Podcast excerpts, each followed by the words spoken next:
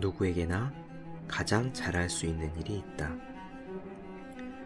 우리들의 일그러진 영웅과 평역 삼국지의 이문열은 한국의 대표 소설가입니다. 그는 젊은 시절 사법시험을 준비한 적이 있습니다. 가난을 이겨보기 위한 선택이었지만 끝내 잘 되지 않았습니다. 그래서 가장 잘하는 글쓰기로 진로를 바꾸었으니 결과적으로는 다행인 셈입니다. 지인 중에 영국으로 유학을 가서 대기업에 입사한 친구가 있습니다. 처음에는 회계 부서를 희망했습니다. 그런데 반년이 지나도록 업무가 손에 붙지 않았습니다. 친구는 고민 끝에 활달한 성격을 살릴 수 있는 마케팅 팀으로 옮겼습니다. 이벤트 기획안을 끊임없이 쏟아냈고 금세 승진의 승진을 거듭했습니다. 공무원 시험을 오래 준비한 친구도 있습니다. 몇 년을 해도 자꾸만 아깝게 떨어졌죠. 집안 사정이 어려워서 과외로 생활비를 벌었는데 자신의 소질이 가르치는 일에 있다는 사실을 깨달았습니다. 그래서 공무원 시험을 과감하게 접고 학원 강사로 뛰어들었습니다.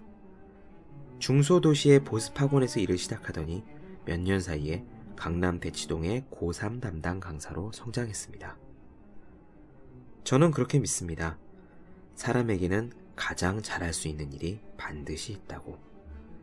자동차의 기어가 변속되듯 인생의 속도가 달라질 수 있는 영역이 있으며 거기에 닿는 순간 누구나 확연히 알게 된다고 말입니다. 여러분도 여러분의 길을 찾아내기를 바랍니다. 적절한 해류를 타면 뗏목으로도 바다를 건널 수 있듯 여러분을 위한 흐름이 분명히 있을 테니 말입니다.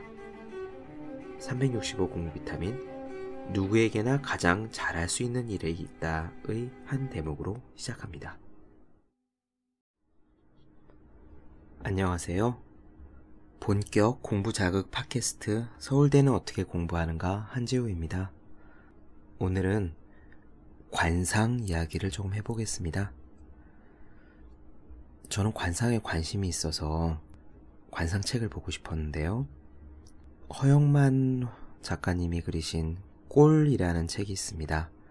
만화책이고 8권인가 9권인가 되죠. 다행히 그 책이 위즈덤 하우스에서 나왔습니다. 제 책 365 공부 비타민이 위즈덤 하우스에서 나왔기 때문에 제 담당 에디터분에게 꼴책을 좀 보내줄 수 있느냐라고 문의를 드렸어요. 자료조사에 필요하다고 말이죠. 관상에 대해서 좀 알면은 사실 도움될 분이 많, 도움될 부분이 많이 있을 것 같습니다. 이를테면 소설을 쓴다고 할 때 인물 묘사에 관상 이야기를 쓰면 적절할 것 같고요. 또 관상이라는 것이 경험 법칙이기 때문에 자기개발서든 상담이든 기본적인 내용을 알아두면 적용이 가능한 데가 제법 있을 거라는 생각이 들었기 때문입니다. 다행히 에디터님께서 흔쾌히 보내주셨어요. 한두 권이 아니라 8권, 9권짜리 책이었는데, 그래서 그 꼴책을 열심히 읽었습니다. 아직 안 보신 분들이 있다면, 그리고 관상에 대해서 관심이 좀 있으시면, 꼴책 추천드립니다. 꼭 사보지 않으셔도 좋습니다. 도서관에서 보아서 좋으니, 어려운 관상을 무척 쉽게, 그리고 원래 관상이라는 게 그림을 봐야 되는 거잖아요. 예를 들면 봉황의 눈이다, 비둘기의 눈이다, 참새의 눈이다, 호랑이의 눈이다 라고 눈에 대해 설명을 하는데 그에 그림을 그려놓지 않으면 어떤 것이 호랑이고 어떤 것이 토끼인지 우리가 알 리가 없지 않습니까? 그런 점에서 원래 만화책인 허영만 선생님의 꼴은 굉장히 유용하고 또 무척 재미있습니다. 그런데 꼴에서는 이렇게 이야기를 했어요. 관상이란 지극히 복잡해서 한두 가지로 판단할 수도 판단해서도 안 되는 것이다. 그렇습니다. 꼴 몇 장 뒤적거리고 관상에 대해서 특강 몇 번 다녀왔다고 해서 관상이 어쩌니 저쩌니 말하는 것은 전형적으로 선무당들이 하는 행동이죠.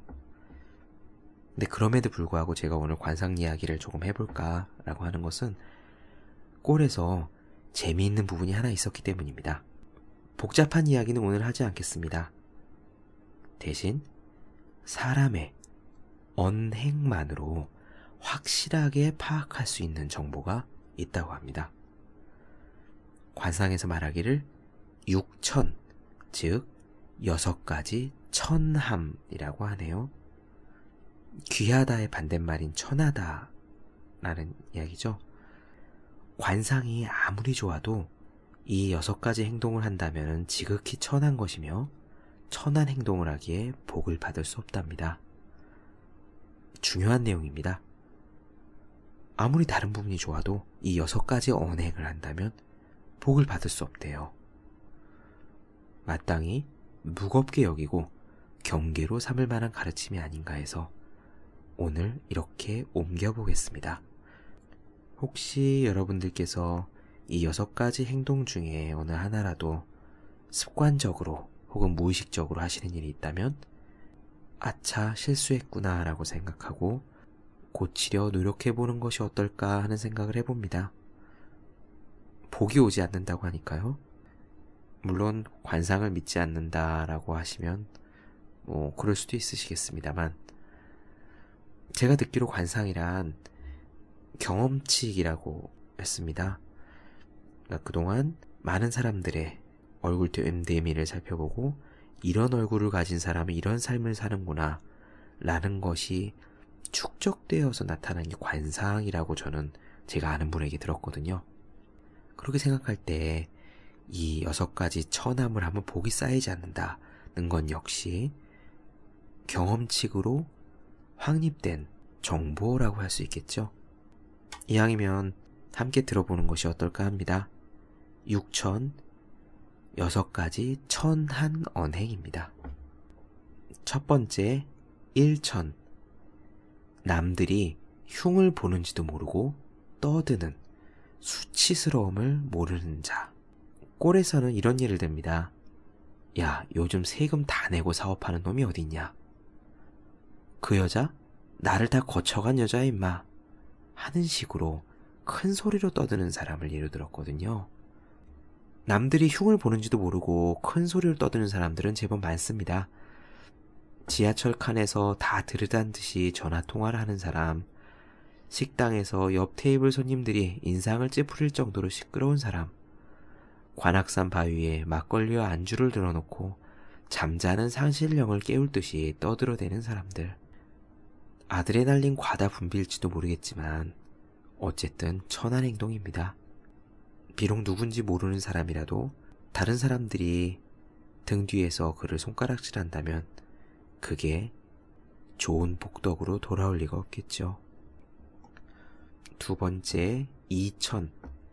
자신이 능력이 있다고 스스로 말하고 다니는 자. 자기 자랑을 떠벌리는 행동은 두 가지 이유에서 어리석다고 생각합니다. 첫째, 잘난 척 하는 소리를 들으면요, 기분이 상합니다. 잘난 척은 대개 다른 사람들에 대한 우월감의 표현이고, 우월감은 다른 사람을 억누르고자 하는 폭력성의 발현이 아닌가 합니다. 자랑하는 소리를 듣기 싫은 이유가 거기에 있습니다. 잘난 척하는 사람을 좋아하는 사람은 아무도 없죠. 좋아해주는 사람이 없는데 복이 붙을 수는 없는 노릇입니다. 둘째, 잘난 척은 빚입니다. 처음 저 잘난 소리를 할 때는 혹시 주변 사람들이 오 하고 감탄할지도 모릅니다. 물론 사랑받는 것은 기쁜 일입니다. 근데 좋은 일은 거기까지입니다. 잘난 척 하는 사람을 보면 본전 심리가 생깁니다. 이를테면 돈 자랑하는 이야기를 들었을 때 네가 그렇게 돈이 많아? 그럼 오늘 네가 쏘면 되겠네. 라고 생각이 든다든지 힘 자랑하는 사람 앞에서 그렇게 네가 힘이 세다면서 나 하나 못 도와주냐? 라는 반발심을 갖게 되는 거죠. 말을 뱉어놓고 책임을 지지 않으면 체면이 서지 않습니다. 그러므로 잘난 척을 하면 빚 갚을 일들을 만들고 다니는 것과 똑같습니다. 어리석은 사람에게 복이 붙을 리가 없습니다. 천한 행동들입니다. 물론 악이 없는 좌중을 즐겁게 하는 어린아이처럼 순수한 자기 자랑이거나 남들의 인상을 찌푸리지 않는 자기 피할 차원의 어필은 조금 다르다고도 할 수 있을 것 같아요. 세 번째, 삼천. 옆 사람은 곤란을 겪는데 피식피식 웃으며 딴청하는 어리석은 자. 사람은 사람 사이에서 더불어 함께 살기에 사람이라 부릅니다. 인간이라는 한자가 사람인의 사이 간자잖아요. 사람 사이에서 살아가는 존재, 그것이 인간입니다. 그런 이유에서 특히 강조되는 덕목이 공감과 배려라고 할 수 있죠. 오프라 윈프리 아시죠? 미국의 유명한 토크쇼 진행자. 그 오프라 윈프리가 대성공할 수 있었던 가장 큰 재능은 공감하는 능력이라 했습니다. 윈프리 쇼를 보시면 아시겠지만 다른 사람이 성공했을 때 그녀는 자기의 성공처럼 정말로 기뻐해 줍니다. 함께 기뻐하고 함께 눈물 짓는 그 능력이 그녀를 최고의 자리로 이끌었습니다. 예전에 제가 어려운 일을 겪었을 때 일입니다. 종종 연락하던 지인과 전화 통화를 했습니다. 몸과 마음이 꽤 피폐했던 저는 요즘 내가 이런 일이 있었어 하면서 제 이야기를 늘어놓았습니다. 그런데 그 친구는 제 이야기를 다 듣더니 그래 고생했겠네 라고 한마디를 하고는 그런데 말이야 이번에 내가 하면서 바로 자기 이야기를 하는 겁니다. 그 친구가 아기가 있는 친구도 아니었고 제가 겪은 어려움이 그 친구 입장에서는 그다지 심각하지 않았을 수도 있습니다. 이해는 합니다. 하지만 기분이 상한 건 사실이었죠. 제 이야기를 했으면 토닥토닥 위로를 받고 싶은 거 아니겠습니까? 근데 듣는 둥 마는 둥 하고 자기 이야기만 꺼내다니. 어려움이 있다고 고백하는 것은 용기를 요하는 일입니다. 자기의 약한 모습을 보여주고 싶은 사람은 별로 없습니다. 습관적으로 주변인들의 동정심을 구하는 사람이 아니라면 요즘 이런 일이 있었어 라고 말하는 모든 사람들은 마음을 한꺼풀 열어 제낀 사람입니다. 사람은 누구나 아플 때 서럽게 만든 사람을 기억하지요. 주변에 누군가가 요즘 이런 일이 있었어 라면서 힘든 이야기를 꺼내면 그 이야기를 유심히 들어주시기 바랍니다. 곤란을 겪을 때 딴청하는 사람은 어리석은 자라고 했습니다. 복이 쌓일 리가 없습니다. 다음 네 번째, 사천. 무슨 일이든 확실하지 않고 나갈지 들어올지를 모르는 자. 철강한 카네기는 삼류신문의 무명 기자였던 나폴레옹 힐을 처음 만났을 때 내가 아는 모든 인맥을 소개해 줄 테니 앞으로 20년간 그들을 연구해서 성공의 법칙을 밝힐 수 있겠는가? 돈은 한 푼도 지원해 줄 수 없네 라고 제안했습니다. 그때 질문을 던진 카네기는 시계를 보고 있었습니다. 나폴레옹 힐이 yes라고 대답하는 데는 채 1분이 걸리지 않았고요. 그럼으로써 그는 카네기의 시험을 통과했습니다. 지금까지 똑같은 질문을 받은 사람이 수백 명이 있었다고 합니다. 문제는 1분 이내에 빠른 결단을 하는가였죠. 우유부단함과 신중함은 쉽게 혼동됩니다. 그 둘의 경계는 안개처럼 흐릿해서 똑부러지게 이거다라고 말할 수 있는 사람이 많지 않습니다. 하지만 어렵더라도 포기하지 말아야 할 것이 세상에는 있습니다.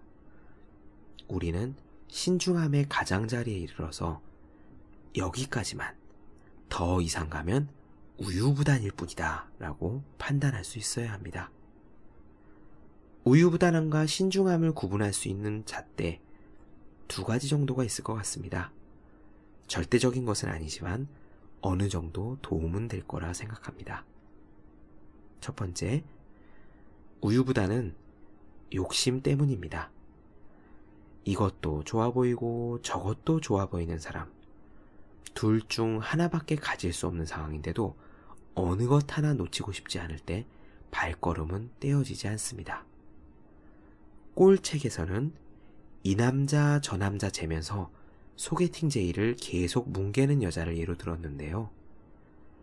결단을 내리지 못하는 이유가 욕심 때문이라면 그것은 신중함이 아니라 우유부단입니다. 둘째, 우유부단은 어리석기 때문입니다. 정보가 부족하면 판단할 수 없지요. 모르면 우유부단해집니다. 신중함은 정보를 전제로 합니다. 장점과 단점, 이익과 비용을 냉정하게 계산하려면 정보가 필요합니다. 파악된 정보와 경험에 의한 직관이 더해주면 결단이 되는데요. 겉으로 드러나는 움직임이 없더라도 정보를 취합하여 분석하는 중이라면 우유부단이 아닙니다. 그건 신중한 것입니다. 다섯 번째, 오천. 남이 안 되는 것을 바라면서 헐뜯는 자. 인간이 한심해지면 타인의 불행을 즐기는 기쁨만 남는다고 했습니다. 남의 험담을 하는 사람은 격이 낮습니다. 비록 뒷담화는 즐거웠을지 모르겠지만 뒷담화를 나눈 사람들은 결국 신뢰받지 못합니다. 뒷담화를 즐기는 사람은 내가 없는 자리에서는 나에 대한 뒷이야기를 할 것이 뻔하기 때문입니다. 그래서 뒷담화를 하는 자리에서는 화장실 갔다 오겠다고 잠시 자리를 뜨기도 쉽지 않죠. 내가 없으면 저 사람들이 내 흉을 보지 않을까 하는 생각 때문입니다. 뒷담화조차도 격이 낮을 것인데 안 되기를 바라면서 뒷담화를 하는 사람은 말할 필요조차 없습니다. 큰 인물 중에서 남 험담하기를 좋아하는 사람은 아무도 없습니다. 물론 사람이 있는 곳에는 권력 관계가 생기고 힘이 대등하지 않기 때문에 정치도 있습니다. 모사와 험담이 정치판의 무기 중 하나인 것을 모르는 바는 아닙니다. 돈이 모이는 곳에는 시장이 생기고 시장이 있으면 경쟁도 있습니다. 디스와 안티가 경쟁의 수완인 것을 모르는 바도 아닙니다. 험담과 뒷담화는 효과가 있습니다. 근거 없는 소문과 은근한 공작에 무너진 위인분들이 한둘이 아닐 겁니다. 하지만 먼저 기억해야 될 사실이 한 가지 있습니다. 누군가를 험담할 때 그 험담을 가장 먼저 듣는 사람은 바로 험담을 하고 있는 그 사람이라는 사실입니다. 우유를 마시는 사람보다 우유를 배달하는 사람이 건강하다고 합니다. 안마를 받는 사람보다 안마를 하는 사람이 더 건강하다고 합니다. 우리가 집에서 기르는 애완견에게 사랑한다 라고 말할 때 우리의 귀는 그 말을 같이 듣습니다. 그러므로 항상 험담을 내뱉는 사람은 항상 험담을 듣고 사는 것입니다. 이 세상은 거울과 같습니다. 주는 대로 돌아옵니다. 항상 험담을 귀에 달고 다니는 사람이 운이 좋을 리가 없습니다. 마지막 여섯 번째, 육천. 자기 자랑할 거는 없으니 남을 팔아서 돋보이려는 자. 나 높은 곳에 아는 사람이 있는데, 내 친한 친구가 검찰청에 있는데, 이런 말을 하는 분들이죠. 남을 파는 사람은 남을 팔아서 잘난 척을 하는 사람입니다. 그러므로 자기 자랑하는 사람이 천한 이유 두 가지가 그대로 해당됩니다. 조금 전에 말씀드렸습니다.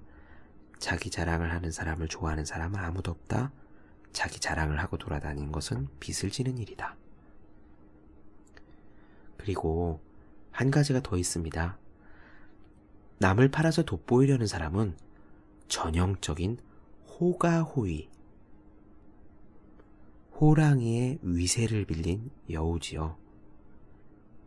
그러므로 이것은 자기 자신이 여우라고 드러내놓고 말하는 꼴이나 다름이 없습니다. 자기 자랑할 거리는 하나도 없다는 뜻입니다. 얼마나 자기 것이 없으면 아는 친구와 먼 친척을 끌어오겠나요?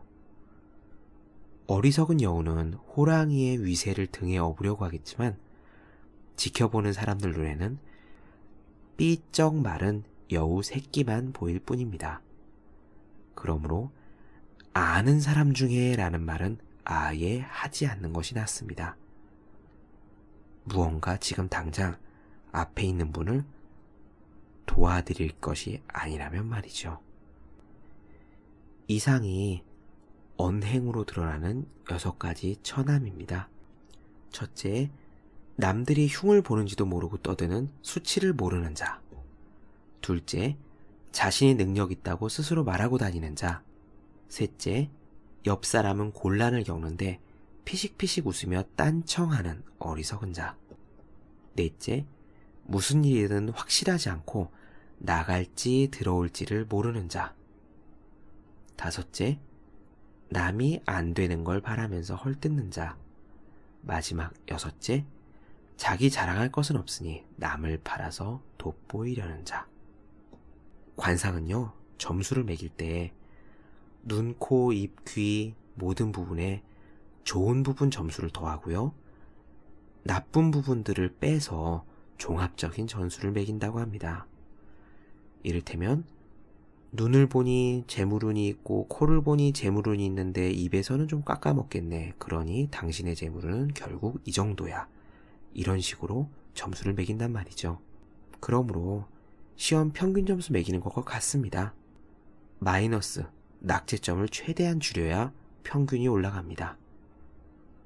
구멍이 사라져야 팀이 탄탄해지죠. 언행의 습관을 고치는 일이 쉬운 것은 아니지만 얼굴의 꼴을 바꾸는 것보다는 할만합니다. 천한 사람은 천한 것을 고침으로써 보통 사람은 될 수 있고요. 보통 사람은 천함을 고침으로써 귀한 사람이 될 수도 있습니다. 여섯 가지 천함은 일상의 습관입니다. 그러므로 습관만 단속해도 운이 바뀔 수 있습니다. 운이 바뀌면 복은 제 발로 굴러오죠. 본격 공부 자극 팟캐스트 서울대는 어떻게 공부하는가? 오늘은 관상에 대한 이야기를 잠깐 나누어 보았습니다. 여러분 모두 나쁜 습관을 고쳐서 여러분 모두의 운을 좋게 고치시기를 기원드립니다. 네, 더 많은 이야기가 궁금하신 분들, 그리고 공부와 일상에 관한 질문사항이 있으신 분들은 네이버 블로그 허생의 즐거운 편지를 찾아 쪽지로 보내주시기 바랍니다. 오늘은 이만 물러가겠습니다. 여러분 모두 열심히 공부하십시오. 저도 열심히 하겠습니다.